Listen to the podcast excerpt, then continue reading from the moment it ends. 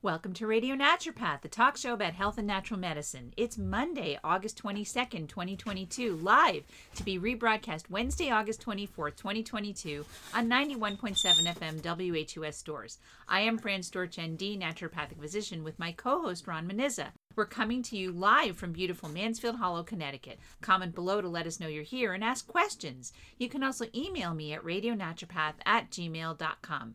If you'd like to listen to the show at another time, you can check out our podcast at whus.org, iTunes, and Spotify.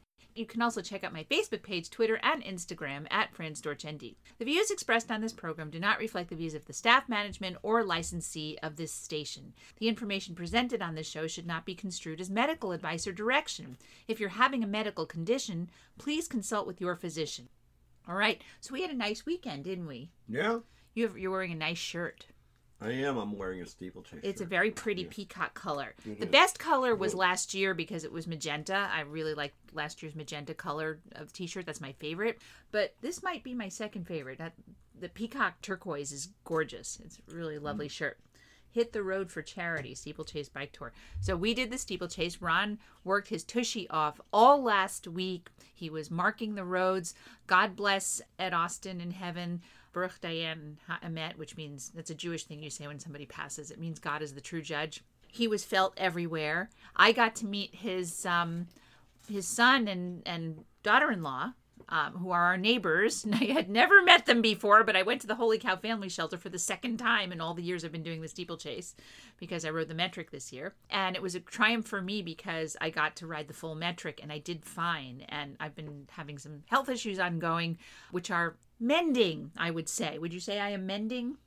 Um, much, very much so. Yes. Yes, I'm on the mend. So I was able to ride a full metric and I felt fine. I mean, I felt tired like I had ridden a metric. I felt normal for having ridden a metric and it was great. It did turn out to be a very hot day. I rode with four of my favorite bike friends Donna Waxman, Martin Summer, uh, Lance Merton, and Dave Wahlberger. So I had a wonderful time with them. And when you use Strava, Strava is, um, if you're not familiar with Strava, Strava is an app that you use to record your bike ride. You keep track, it like logs all of your um, bike rides and runs, and you can log any sort of exercise that you do on it. And they give you challenges to keep you going. And one of the challenges is they give you a little virtual badge for different tasks that you do. So this month I've already gotten a virtual badge for riding 400 kilometers in the month. Uh, and there's another badge for 800 kilometers, which is that's a lot of miles, isn't it? Um, and sometimes I get that. And when I was riding more, I would get the feet of climbing um, badge at 7,500 meters, which is a lot of feet. That's like 10,000 plus feet of climbing. And I haven't gotten that this year because I just haven't been riding so much. Um, but the other thing that they do is they give you a Grand Fondo badge, and what they consider to be a Grand Fondo is a 100 is 100 kilometers. And so I hadn't gotten one all year until Saturday. And so the steeplechase metric century, it was but it was um, labeled as 62.4 miles. When I got to the finish, I think I don't even know if I had 62. I might have 61.9. So, and I really wanted that badge. so, my friends Dave and Lance, they they rode another 30 miles. They rode a century. Um, they finished the metric with us, and then they kept they kept riding another 30 miles at least, and um, they got a century. So I said to Dave and Lance, who were behind me, "Listen, I I'm not I don't have a metric yet. I need to keep going." And they said, "Okay." What great friends are those? And all I did was ride around the block. I rode past the finish, which upset all the people at the finish, except Ron explained to them she's still getting her miles. I rode and I rode to the next turn that you could make, the next left that you were allowed to make, which I, I'm not sure that was North Street. Yeah, it was North Street. And we turned left on North Street. And uh, then we just turned left on Main Street and left again on Church and went back. And that did it. That got me my metric. So. so that was exciting. Um, but it was wonderful to ride with my friends. I rode it. We rode at a decent pace, and you know it was a beautiful ride. And one of the things I'll say, Ron, is that metric. I had a couple of people comment. Um, we were riding with one of the kitty crew early on. One of the things she did say is it helps so much that this ride is so shaded. and um, Mm-hmm. and I think that that nice fella, that nice British fella that we see all the time, Yeah. um, he he was riding, and you know Oh. he had ridden the TCC Century, and I saw him at a rest stop. But he said, "Oh, you're riding today," because we usually see him at the steeplechase, and he also commented on the shade. Uh, so, and I have to say that that metric was mostly shaded. There were a few patches where it was hot and sunny. I mean, that stretch on Bassett's Bridge Road in the field, big deal. You're almost back, doesn't matter. Um, and the other thing that happened was, you know, I'm good for breaking cables because I shift a lot. And um, as we were in our last leg from Bassett's Bridge Road, from the Holy Cow Family Shelter on in, I noticed that my shifting wasn't happening. It was happening unreliably in the back. And I know that that's a sign that my cable is about to go. And it didn't, it, and it was shifting. It wouldn't shift, it wouldn't shift, and then it would. And Lance said to me, Your cable is stretched out. That, you know, it, maybe it needs to be tightened. And I'm like, I know I'm having a cable problem. And I, but we got all the way back and I was fine and it didn't break. And then we got it home and Ron looked at the patient and the patient was about to burst. It was Yep. hanging on by a thread. So thank goodness I have a new cable. That was great.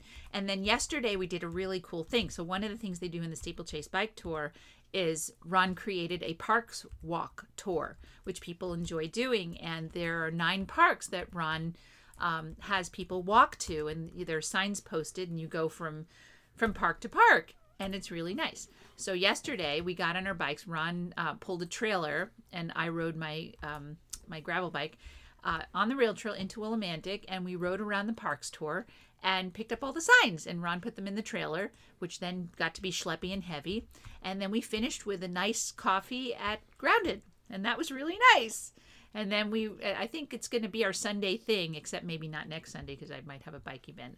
But um, in general, our Sunday thing is now going to be ride the rail trail into town on Sunday morning and get coffee at Grounded. That- that- That's what we're going to do. So that's exciting. Um, so we had a really nice time. And then this morning I went out and um, thank thank God and the heavens and the goddess and anyone else you want to thank because this morning we looked at the sky and you know lots of heavy clouds and I said I think I have a little time before it starts raining so I got out on my bike to climb some hills and I do a um, a warm up loop around the block essentially we don't have blocks here but I mean there's a, a little out and back I do from the house uh, three and a half miles and I said to myself, you know, if it starts really raining, I'll just go home and and I'll finish on Zwift if I have to.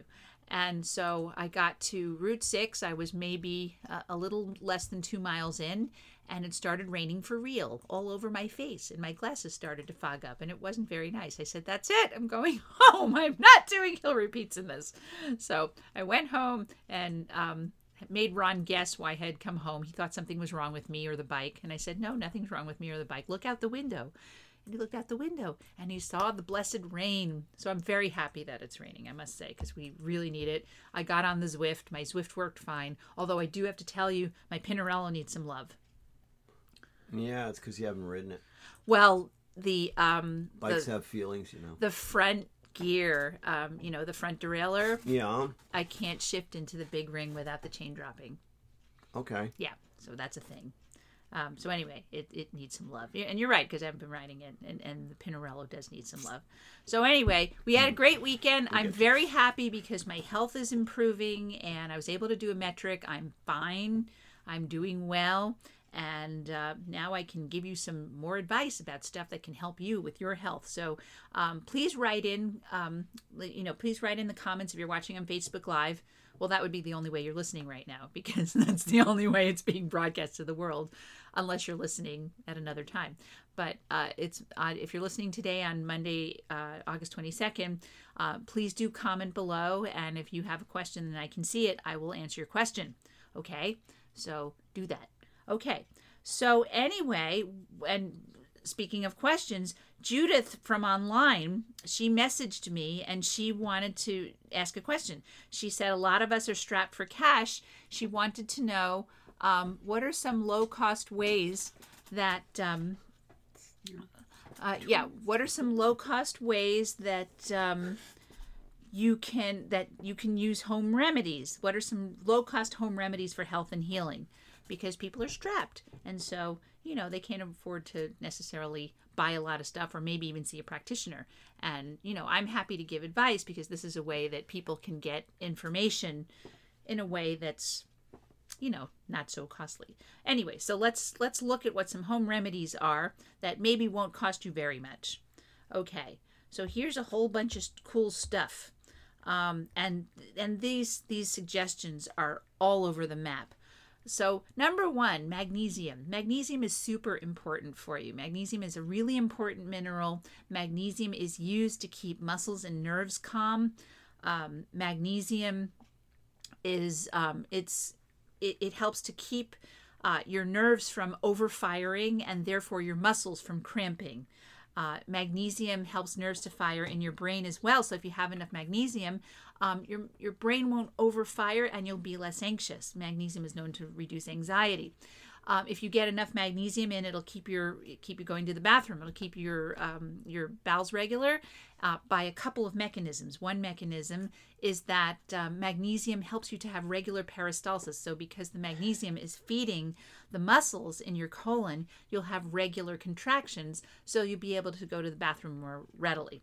Uh, the other thing magnesium does is if you get extra magnesium into your colon, um, it will draw water to it and so it'll make it easier to pass your stool. Mind you, if you take too much magnesium, you can get loose stool or diarrhea. So you don't want to overdo your magnesium. And some people find that if it's this time of year, and you know, Ron and I are eating a lot of green stuff, we're eating lots of beautiful greens, and we're eating really high quality. Um, well grown greens with lots of compost and fish emulsion. So they're really high in magnesium and so we have to be careful how many how much magnesium pills we take because uh, you can put yourself into that oops too much um, and the other piece is mag- of magnesium is it also depends on what type of magnesium you take because some magnesiums are magnesium salts are more readily absorbed than others. So, for example, magnesium citrate is not as well absorbed. It's more likely to wind up in your colon and help you go to the bathroom than, say, magnesium glycinate or magnesium L-threonate um, which get absorbed more and will wind up in your brain and your nerves and your muscles where you want them to help with things. Now, you can eat foods that are high in magnesium, and there are lots of them. So, the big thing to remember is that um, anything with chlorophyll in it is going to be a good source of magnesium because um, chlorophyll has a heme ring, so it has the same kind of organic ring structure that hemoglobin does. Hemoglobin is the red pigment in our blood that carries iron and therefore picks up and drops off oxygen to all kinds of areas in our bodies. Um, magnesium is, and so the central ion in hemoglobin is iron. And it's basically the same structure as chlorophyll, except chlorophyll has that heme ring, but instead of having iron in the middle, it's got magnesium. So if you eat leafy greens, you're going to be eating a bunch of magnesium. So That's why if you're eating a lot of leafy greens, you have to be careful how much magnesium pill you take. Um, but but leafy greens are a great way to get magnesium. If you're not eating a lot of leafy greens, you might want to rethink that. Soon it'll get cold again. I guess not for a while though. I'm feeling like it's we're going to have a protracted summer, but I what do I know, right? Um, but when we start getting cooler nights, we'll get the spinach back, and when we have spinach, that means saag. Uh, back to Yay, saag. saag. Mm, Yeah. saag. So we haven't had saag in a while. saag. Love my saag. Yes, um, you know that delicious um, Indian spiced cream spinach. It's delicious. and um, who makes it? You. Well, Mm. I wouldn't know what to do. so, so there's other foods that are high in magnesium. Avocados are high in magnesium because look at them; they're green. They have chlorophyll in them. Um, dark chocolate has decent magnesium in it, um, and of course spinach. All kinds of leafy greens. If you get your mixed greens from the market, um, arugula. I I love arugula. Not everybody loves arugula, but I am a lover of arugula. I love that that uh, piquant spicy taste of the arugula, which, by the way, is good for you. Um, that taste is considered a bitter, and it will help you with to make more hydrochloric acid and also to move uh, bile to help you to make and move bile through your biliary system, through your liver and your gallbladder and the rest of your biliary system. Uh, magnesium, as we said, is great for mood. Um, it helps to calm. It helps to increase your parasympathetic tone. um, which keeps you calm and relaxed. So it helps with stress relief. Other things that are high in magnesium are tofu, if you're okay with eating, um, if you're okay with eating soy. Uh, whole grains have magnesium in them. Fatty fish like salmon, mackerel, and halibut. Uh, bananas have a decent amount of magnesium. Ron put one away today. Um, and lentils, beans, and chickpeas and peas. And I have a, a pretty serious hummus habit. I have like a tablespoon of hummus a day, and I'm actually not dipping anything into it. I'm um, I'm just eating it to put medicine in. I put some taurine powder, which is a great amino acid, again for calming. I have a calming routine that I do in the evening, and it includes taurine powder and theanine and yin yoga and um, reading a book and you know a few things I do to and, and drinking some tulsi tea. So I have a bunch of things I do in the evening that are like a calming routine. I bet you didn't realize that that was what was going on. That it's not it's not it's a whole bunch of things that I take and do, and it it makes me for the evening. oh, evening. I realize what's going on. I see the results. Really? So Yeah. how? Okay, so how am I different? You're calmer. You're not as uh, hyped up at night, and um, you know a little less edgy. Am I not as reactive, like you know, just to stuff in general? Yeah. Yeah, that's okay. good. Yeah. Good. That's yeah. all thing. is good. Yoga is good for you. I Yoga's like good yoga. for you. It's Yeah, not yo- well. It's not just the yoga. It's other things too. It's, I know, but the yoga is what I visibly see and hear. So Yes, you do. You hear me going, oh. she ohms in the other room, right? Sometimes I oh and when I just when she wants to do, I just get out of the room. I Yeah. just leave her alone yeah, it's good. You could be in the room. You just have to be because life is better this way. life is better this way. Mm. Yes. Well, some some online yoga instructors have you say om, um, and when they have you say om, they often have you say it at the end. Um, and some of them have you say it at the beginning. I really like it when they make you say om in the beginning and the end, Mm. uh, because it's um, saying om is very healing. It's one of the, the one of my uh, healing people told me that there are certain words that are very healing that have been identified as healing words that when you say them, they bring forth healing powers, and om is one of them. And when you say om, you, you don't say it like the the med- you know that om is a measure of electricity, right? Right. Yeah. So this is really uh, there's like three syllables in om. You're supposed to say om.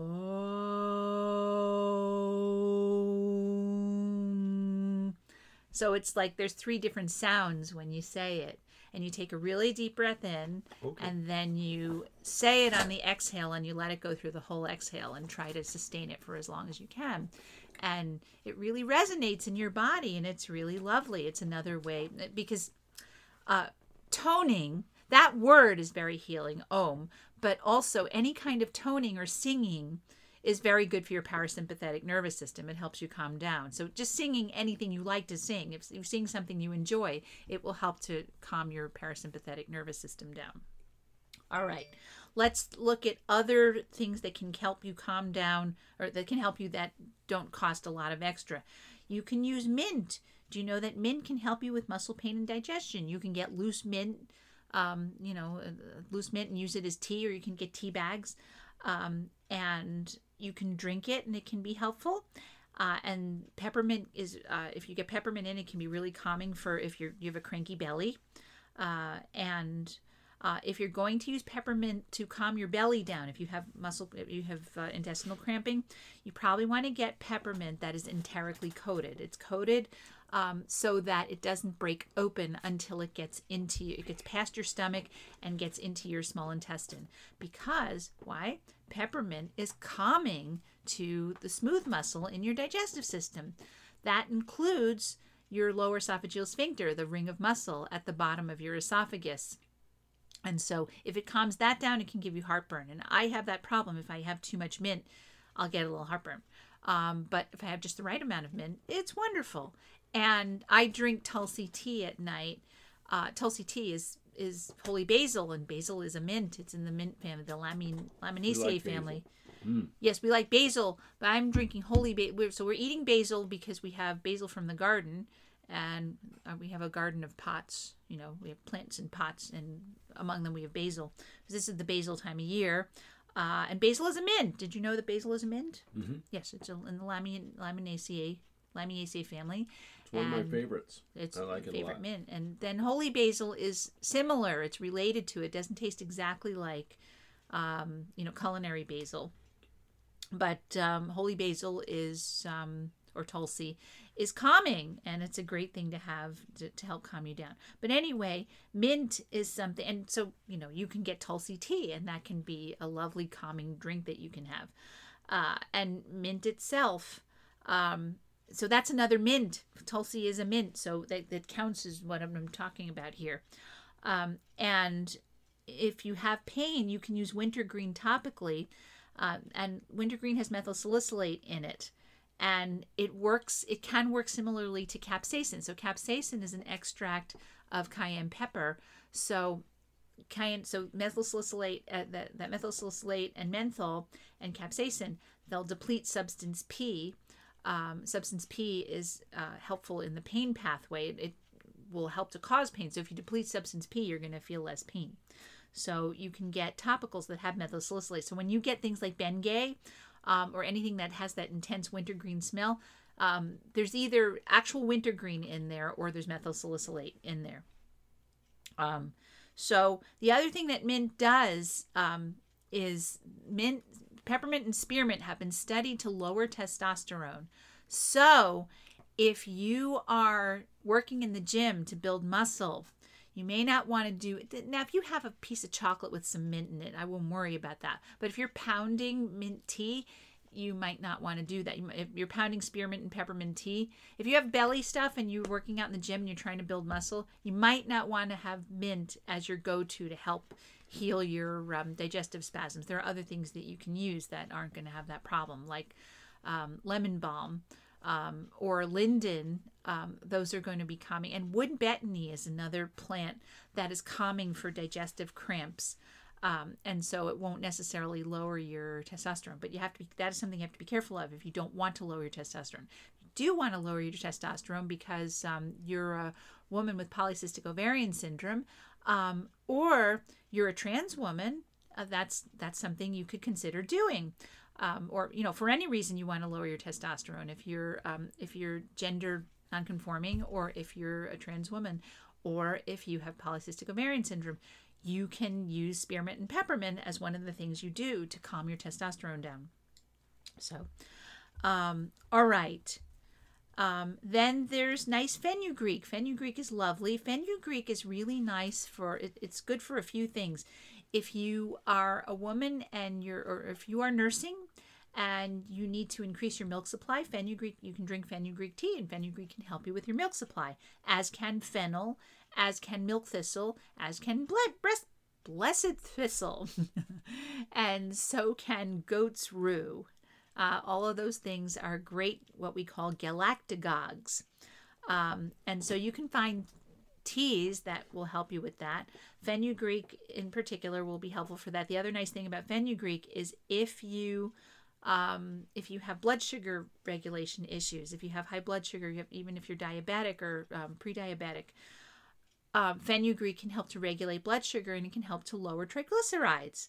So it's helpful for that.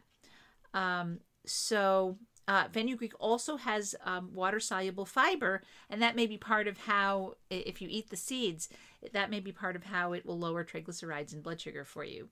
Um, and so, and that that's that's a lot of how it works because it is high in fiber, and when you eat a lot of fiber, it helps with insulin function. All right. Um, so that's fenugreek. We talked fenugreek a minute.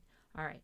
And so um, there are so many plants that you can use for management. So those are some good things you can use as home remedies. Um, all right. Let's see some other things. Let's talk about Epsom salts. Epsom salts are relatively inexpensive, and that's something that you can use. Um, Epsom salts is another form of guess what? Magnesium. Magnesium. It's magnesium sulfate. So you don't generally drink Epsom salts because it'll it might unless you're trying to induce vomiting, uh, because of because you've called poison control and poison control told you to do that. Otherwise, you don't ingest Epsom salts. You use Epsom salts topically, and Epsom salts can be used topically. Um, and the reason it's called Epsom salt is because there's a town in England. So I didn't know this. It's a town in England called Epsom. It's not. It's close to London, and supposedly the salt was discovered there about 400 years ago. Oh my So goodness. Yeah. Um, so you're not supposed to eat it. It tastes really bitter. Magnesium in general doesn't taste good. Like if you like, I got a liquid magnesium that I wanted to take as a supplement, and it tastes so bad I can't do it. I I prefer to take my if I'm gonna take magnesium, I'm gonna take it in pills. Although there are, there are some companies that flavor their magnesium powder well enough that it's tolerable, that it's reasonably palatable. So Epsom salt, uh, you pour Epsom salts into warm water, and the Epsom salt gets absorbed through your skin.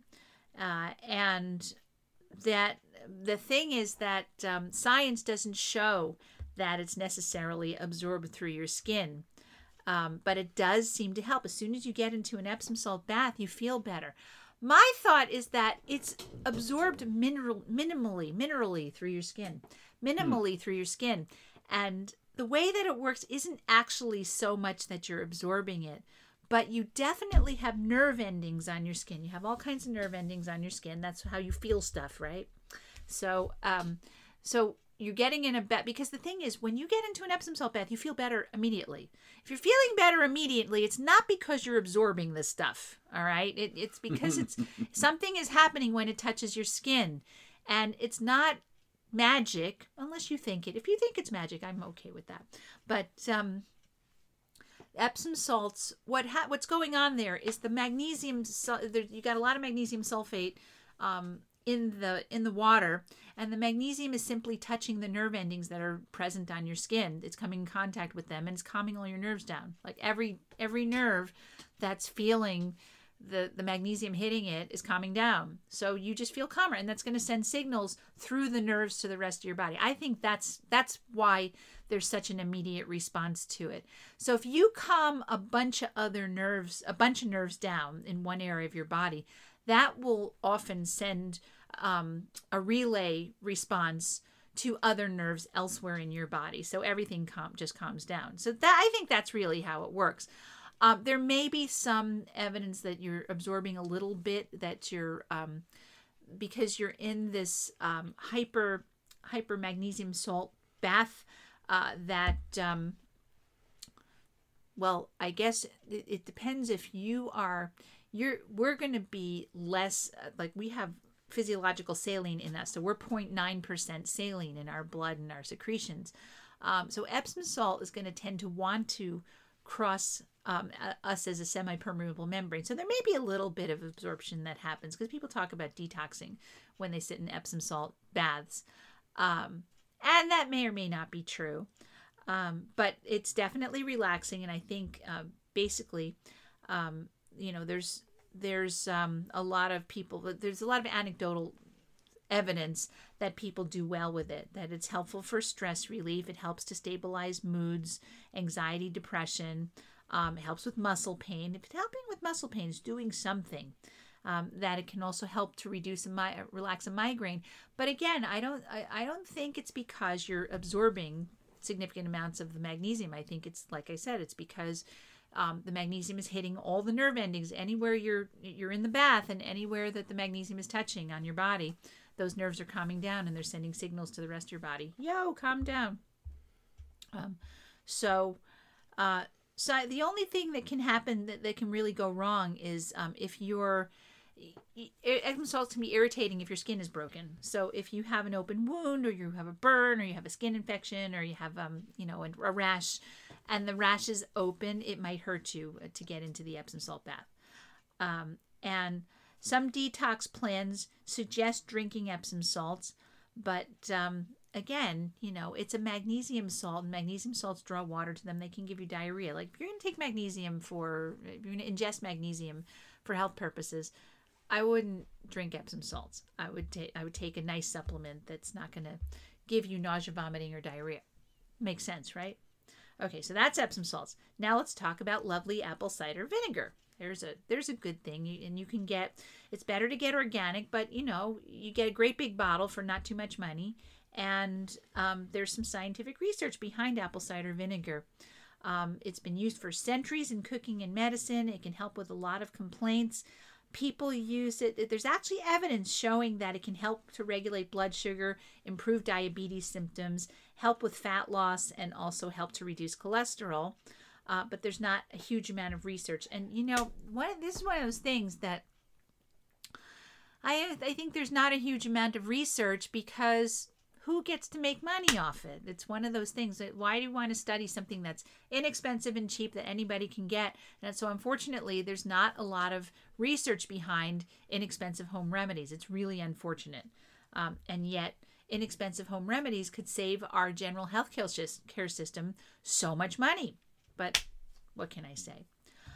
All right. Um, so let's see. Um, the um, so let's see. So so the manufacturer. Um, so how you make ap- apple cider vinegar?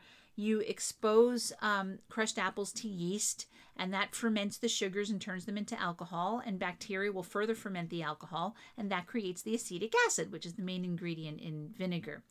Um, acetic acid gives vinegar its strong sour smell and flavor, um, and that acid is what we think is helpful for the um, the benefits of, of apple cider vinegar.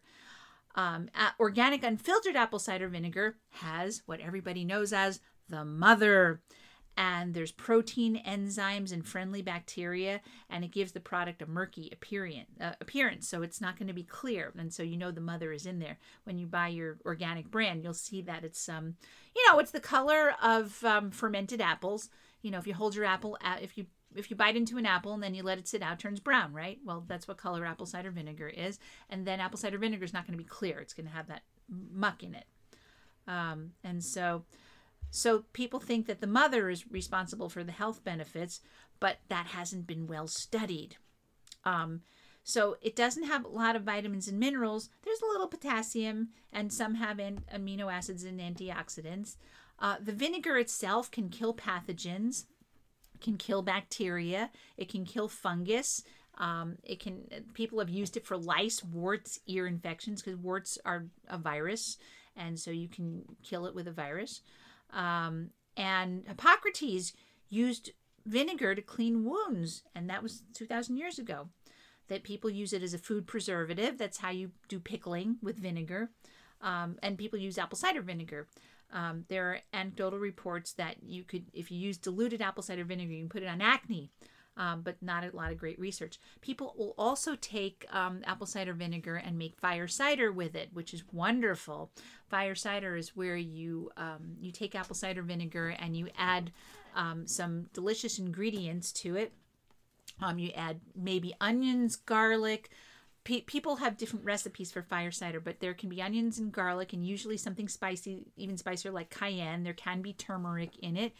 Um, it, you can make it sweet if you want to. You can put a little honey in it, and you can also put citrus in it. I I really like my fire cider on the sweeter side with the spicy with the spicy taste in it as well as the um, the sweet taste in it. So I like it with a little bit of honey, and then lemon and lime, uh, lemon and orange in it. It tastes really good that way.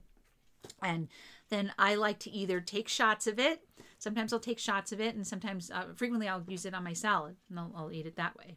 In the wintertime, though, it can just taste so nurturing to have that warm apple cider vinegar with all those spices in it. It's really good for your immune system. You have the onions and garlic and cayenne and turmeric and um, and then the citrus. It's just a really nice tonic. Um, so there's there have been some studies um, in helping um, type 2 diabetes. Um, and um, so, um, so there are there is a study that showed that uh, type 2 diabetes where you have insulin resistance and elevated blood sugar. Um, people without diabetes can help regulate their blood sugar with type 2 diabetes. And um, and of course, you know that you can't treat type 2 diabetes by just taking apple cider vinegar. You have to do the work. Type 2 diabetes, um, depending on how severe it is, you um, you always have to watch what you eat. You have to watch your starches and sugars. You have to get exercise, and then it depends on how serious your type. Some people can control type 2 diabetes just by um, they can control type 2 diabetes just by controlling their diet and getting exercise. Some people do that. And then some people have to take supplements as well. Things like fenugreek, as we talked about, berberines, magnesium, chromium. Those are all things that can help type 2 diabetes. And there are some suggestions that apple cider vinegar can help. Um, and then some people, that's not enough. And, you know, you don't want your blood sugar to be sitting super high all the time. And you don't want your hemoglobin A1C, the measure of the level of glycated or, you know, damaged um, hemoglobin in your blood to run too high. So if it's running too high, you may wind up having to take some pharmaceuticals as well. Um, but there was a study that in, it was just a small study, just five people. They saw that vinegar reduced blood sugar by about 31% after eating 50 grams of white bread, which raises your blood sugar a decent amount.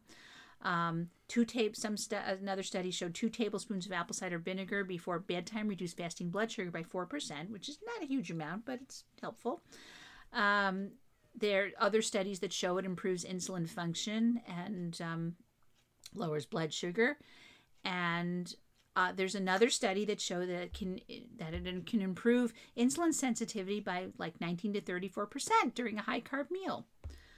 Um, so the National Centers for Complementary Medicine says it's really important that you don't replace medical treatment with unproven health products. And where I sit, if you come in and you have type 2 diabetes, I'm going to treat you with whatever works. I don't want you to have an elevated blood sugar and I don't want you to have an elevated hemoglobin A1C. So, of course, we're going to try, have you do a trial of um, diet and exercise, and we're going to ask you to diet and exercise no matter what.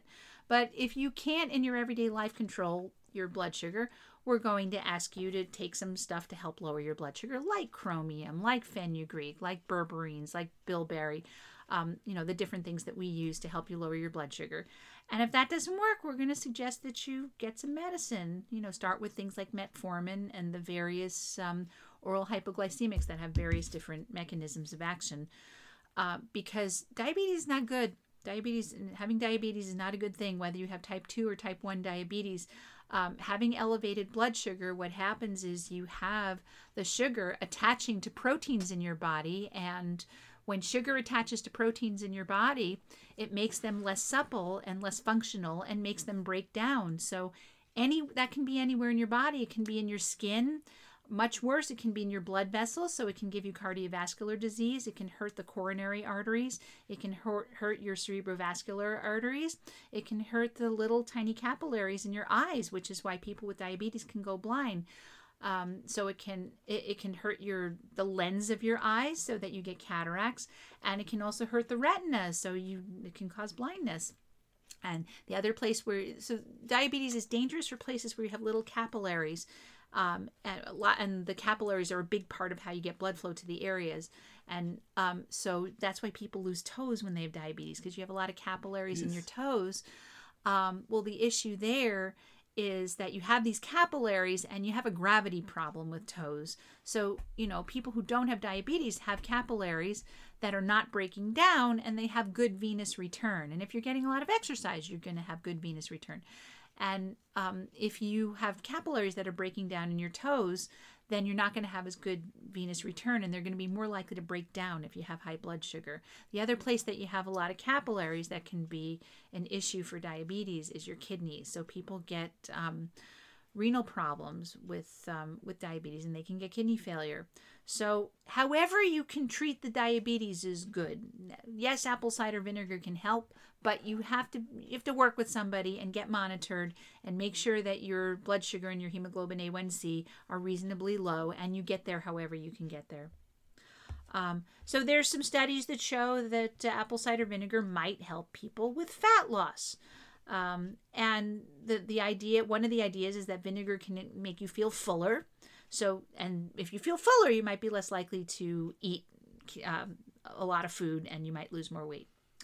Um, taking vinegar along with a high carb meal can in, lead to increased feelings of fullness, so which cause people to eat like 200 to 275 fewer calories through the day.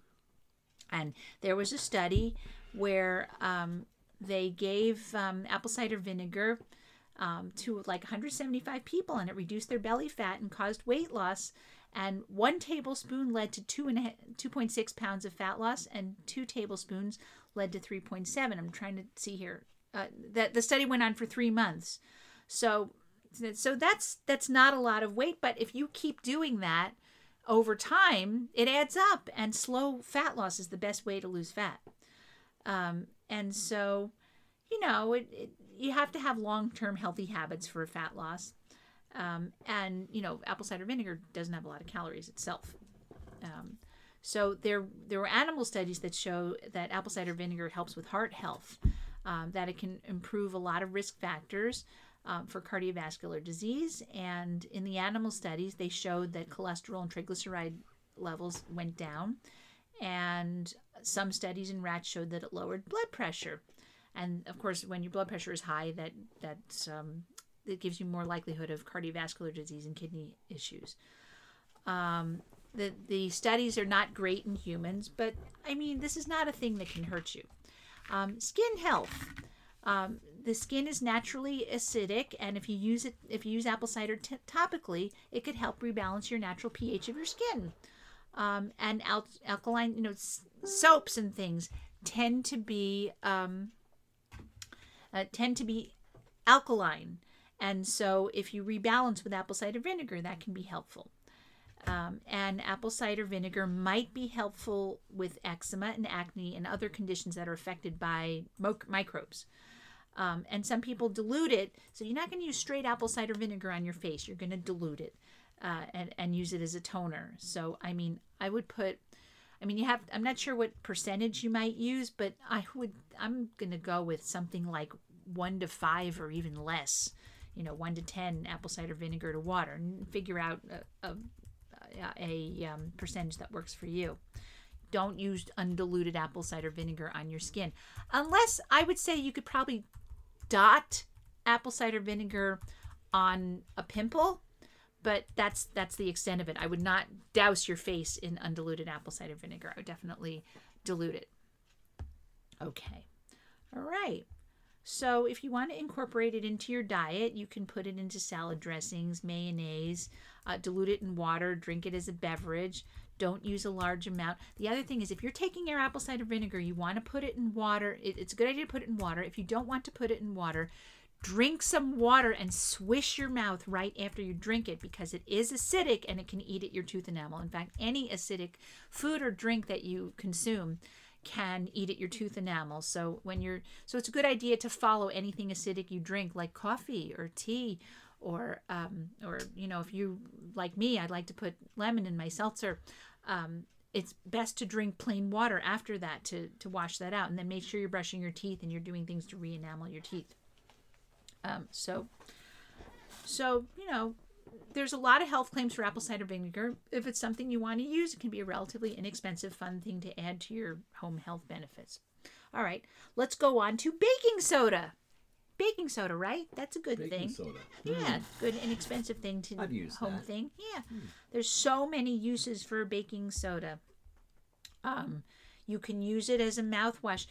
So I was told by my dental hygienist, who said because I went in and I talked about how I was starting to feel self-conscious about my teeth not being as white as they used to be. And you know, I am an, I I'm an occasional drinker of coffee and I'm a regular drinker of tea. Um, and I'm starting to feel like eh, my teeth are a little stained. I mean, I'm looking at Facebook right now and it's not too bad. Um, I did get a whitening toothpaste, and my understanding is if you get an ADA, American Dental Association approved toothpaste, um, the the granules that are in it are going to be softer than your enamel, so they're not going to wear at your enamel, and they do get rid of surface stains. Well, guess what? Baking soda can be used in your toothpaste. You can add baking soda to your toothpaste, or you can buy you can buy toothpaste that has baking soda in it. And baking soda is not it's softer than your enamel, so it won't wear at your enamel, and it will help get rid of surface stains. So my dental hygienist said it was okay to use that, so that's very cool. Um, so baking soda can be used in a mouthwash, um, and it it can get into crevices in your teeth and gums that you might miss miss during um, brushing. Some people use baking soda instead of commercial mouthwashes that it can help freshen your breath and and have some antimicrobial um, and uh, antibacterial properties. Um, and it does increase the pH level of saliva, um, which um, is important for inhib- inhibiting ba- uh, bacterial growth. And when you increase, when you make your saliva a little more alkaline, you'll keep your enamel more because it will help. You, you want to raise the pH to get the minerals into your teeth. Um, and uh, likewise, if you have too much acid in your mouth, um, that wears away at your enamel.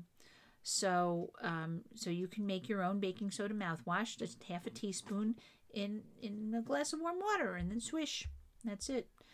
I was I mentioned again um, a teeth whitener, um, and it can break break the bonds of molecules that that uh, stick to your teeth. The other thing that's this time of that I eat this time of year that causes darkening is blueberries. Lots of blueberries. All the blueberries I think are done.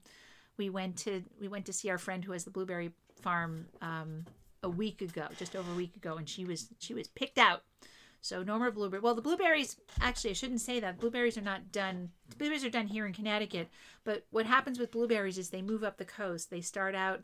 You can get blueberries. I'm not sure if they grow blueberries in Plant City, Florida. They definitely grow strawberries there.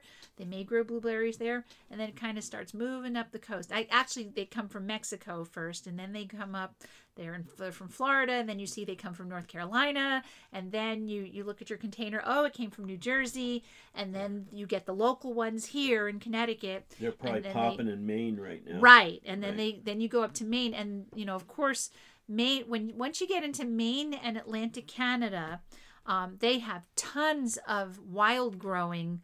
Um, low bush blueberries, the wild blueberries that are American, and they have those blueberries in Maine, and they have them in Quebec, and they have them in um, all of the all of the uh, uh, all of Atlantic Canada. So that's going to be Prince Edward Island and Nova Scotia and um, New Brunswick and Newfoundland. When I lived in Newfoundland, we picked blueberries into October.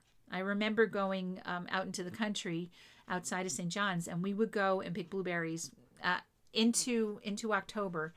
Um, so you know, there's a short season, but um, you know, and the season runs late, especially Newfoundland because it's the furthest north. Um, although you know, if you're thinking Newfoundland is you know up through the Arctic Circle, that is not where Newfoundland is. Newfoundland is even with Seattle, pretty much. Um, that's how far north it is, and it's not as cold as you would think because the Gulf Stream runs not too far from it. So does the Labrador Current, but um, it's not incredibly cold there. It's just it's colder in the summer. The summer never gets super warm, except I don't know what it did this year because you know climate change, right? Uh, but anyway, we yeah we would go we would go picking blueberries up through October. I remember that, and then you'd be picking the last bits of them, and then by November that was it. Um, so anyway, so baking soda, that was about baking soda and removing the blueberry stains from your teeth. Okay. Um, so um, let's see. So anyway, but so baking soda can be used in deodorant. Human sweat actually has no odor. Did you know that? Um, no, but I think it's the bacteria that you build You- up that has it- the that- odor, right? Precisely. That's right. So the yeah, the sweat itself, and depending what's coming out in your sweat, that's what you're going to. Um, uh, so the, the, depending what's coming out in your sweat, the bacteria are going to eat the different things that come out in your sweat. So if you're if you're anxious, um, if you're sweating from stress, you're going to sweat out more protein, and so the bacteria that eat the protein um, in your sweat, they make stinky compounds like sulfur bearing compounds, and that's what makes you smell.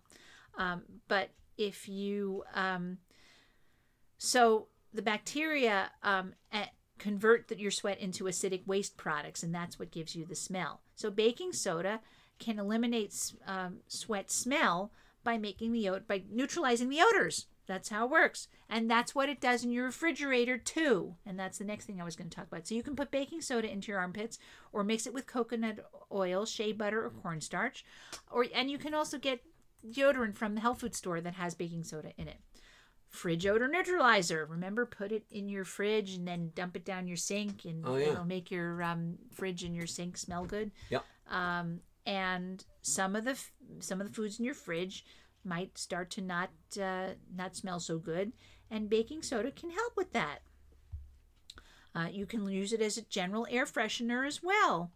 Uh, and so um, baking soda is an alternative to commercial air fresheners. It doesn't have it doesn't have industrial chemicals, um, and you can make it up with baking soda and essential oils. And um, you put it in a jar, cover with cloth or paper, and then put it wherever you like. So you can have the baking soda in the bathroom, for example. So you could have a jar of baking soda and put some essential oils in it, stick it in your bathroom, and now you have a nice bathroom freshener. You can put it in as a whitening agent in your laundry because it has because it's alkaline. It can help remove dirt and stains, and it's gentle. It's very nice. So you can add a half a cup of baking soda to your laundry. I didn't know that. Um, and you can clean with it because it's a safe abrasive. It's safe for your teeth. It's safe for your your uh, the coffee stains on your cups and your marble and your grease and your kitchen tiles, your drains, your silver, your countertops. It's a nice thing, uh, and also in the garbage. That's you know we could do that. We maybe we should get a big box of baking soda because we could if we haven't taken the garbage out in a while because we're trying to fill up the bag we could put baking soda in the bag and you could use it as a carpet stain remover. Um, so you can do baking soda and vinegar together, and it creates a nice fizzing reaction, and it can break down stains. Um, so, and that's helpful if you have pets, and you know, pets uh, unfortunately use the floor. Um, yeah, and so you can use a combination of vinegar and baking soda to help with that. You can use it as a bathroom cleaner as well, because again, it is an abrasive. So if you want to clean up soap scum or if you want to clean yucky scum off your toilet or whatever you need to, um, toilets, showers, bathtubs, sinks, you make a, a natural bathroom cleaner, don't you? Or I I make a cleaner and I also make a um, I also make a, a, a spray uh, like a, a air freshener. yeah, with baking soda. I don't make it with No, that they're not I na- make neither of them with baking Okay, soda. all right. actually. So we'll but ask you what those are we'll do that later. another time. Okay. You can use it to help remove pesticide residue on foods. Why? Again, because it's a mild abrasive. Um, and so, you know, you want to eat the peel where the nutrients are. So if you use a little baking soda, if you wash the your fruit with some baking soda water and a little brush, you can get some of the pesticides off that are sitting on the, the skin. It won't help with the stuff that's penetrated the fruit, but it'll help with the stuff on the skin. You can polish silverware with it. Um, so if you have actual silver that's tarnished, you can scrub off the, the tarnish with baking soda. Um, and uh, you, you put the baking soda in an aluminum pan, um, and that'll and you'll if you put baking soda in an aluminum pan with with vinegar, it'll de-tarnish your silver right away. Um, you can use it for a scorched pot that has you know it's got stuff burnt on there that you can use it that way. Um, it c- it can be a fire and grease uh, a grease fire extinguisher. You just dump it on and it'll smother the fire.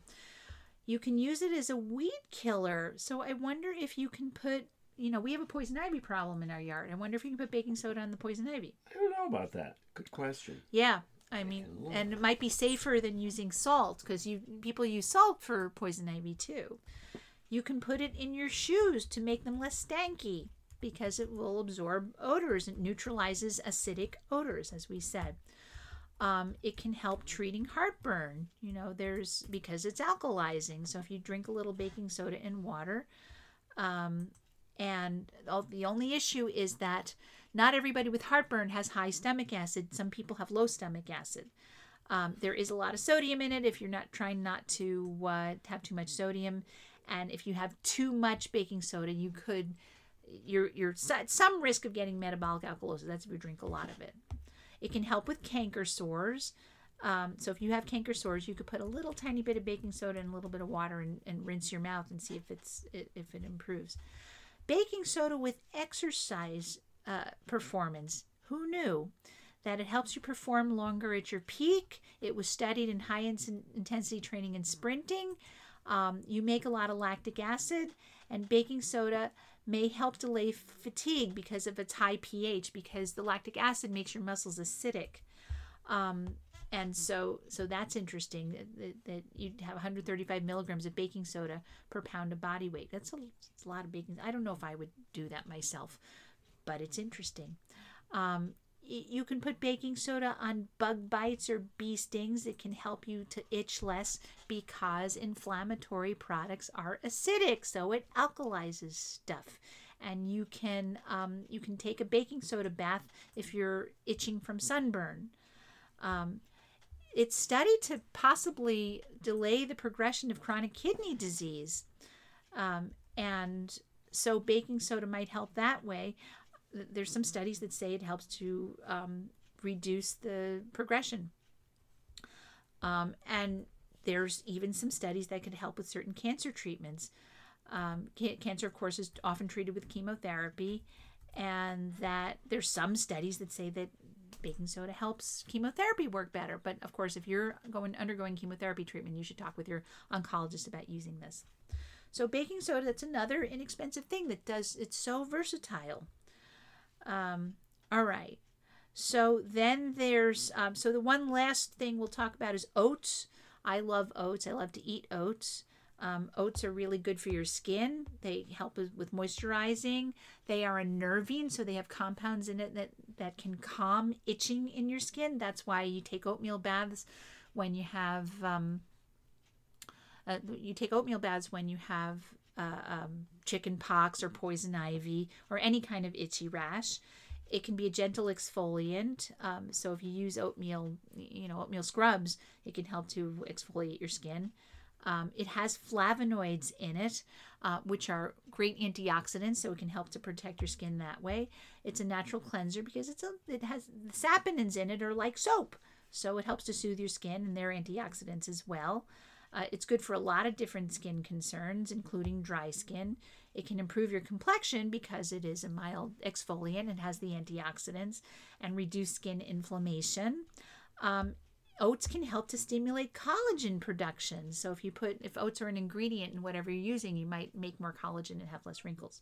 And it can also soak up excess oil if oil is an issue for you. Um, so oats are a great home remedy. Um, oats, when you eat them, they have a lot of soluble fiber in them, so they might be helpful in reducing um, your low density lipoprotein cholesterol and your triglycerides. Um, you can take oatmeal baths. You can make an oatmeal mask. You can eat oatmeal. Um, you can make a cleanser if you have oily skin. So it's good for a lot of things. So I wound up that nice question that that nice Judith gave me turned into a whole show. So it was really cool. So thank you, Judith. That was great. Um, and so we'll talk more about your liver, I think, next week, unless somebody else asks, asks a question. So great, inexpensive home remedies. And so now I'm going to go and we're going to enjoy the fact that is, is it still raining? Hopefully it's going to rain more today. I hope so because we need the rain really bad. Um, how's that rain doing? Looks like rain. Yay, it's raining. raining. We want it to rain. Okay. You have been listening to Radio Naturopath, the talk show about health and natural medicine. I am Fran Storch, ND, naturopathic physician, with my co host, Ron Meniza. You can email me with questions and comments at radionaturopath at gmail.com. If you'd like to listen to this show at another time, you can check out our podcast at whus.org, iTunes, and Spotify. You can also leave questions or comments at my Facebook page, Twitter, and Instagram at Fran Storch, ND. The views expressed on this program do not reflect the views of the staff, management, or licensee of this station. The information presented on this show should not be construed as medical advice or direction. If you're having a medical condition, please consult with your physician. Thank you for listening to Radio Naturopath, your show where you can learn about the best of science and nature. We'll be back with more Radio Naturopath next week at 91.7 FM, WHUS Storrs, and WHUS.org. Thank you for listening.